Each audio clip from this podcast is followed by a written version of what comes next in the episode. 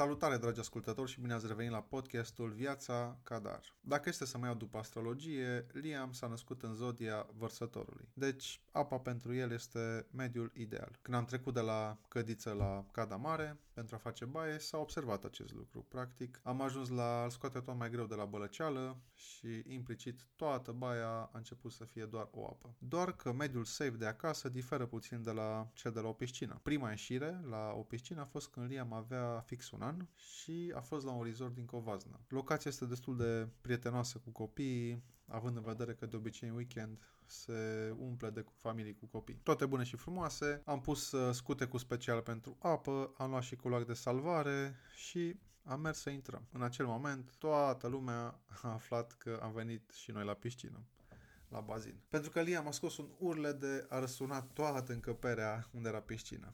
A fi fost uh, datorită locului nou, a piscinei cu dimensiuni mai mari decât cădița lui, poate pentru că era multă lume și lume nouă, nu știm, însă sigur ne-am făcut o intrare în stil mare. Mai greu a fost până am intrat în piscină și a văzut și că și alți copilași erau acolo și se distrau, mă rog, zona pentru copii, nu piscina mare. Apoi, bineînțeles că a prins curaj și am ajuns ulterior să și traversăm să traversez cu el piscina cea mare. Mă rog, el era lipit de mine și eu mergeam. La piscină, grijă mare în ceea ce privește cantitatea de clor. Am mai fost și la alte piscine după această experiență și am urmărit clorul, temperatura, marginile tari, apa adâncă și suprafețele alunecoase. Oricare din uh, acestea pot avea efecte negative asupra copilului într-o clipă de neatenție. Nu știu cum reacționează alți copii, însă Liam tot timpul se ține foarte strâns de mine când uh, a mers uh, în apa adâncă, care, la care nu simțea el că atinge cu piciorușele fundul și acest lucru probabil că îl face puțin neliniștit. Deci nu este cazul de a încerca experimente în a lăsa singur să vedeți dacă noată ca în unele videoclipuri de pe internet. Chiar dacă timpul petrecut la piscină este undeva la o oră plus minus, efectul pe care îl are asupra Liam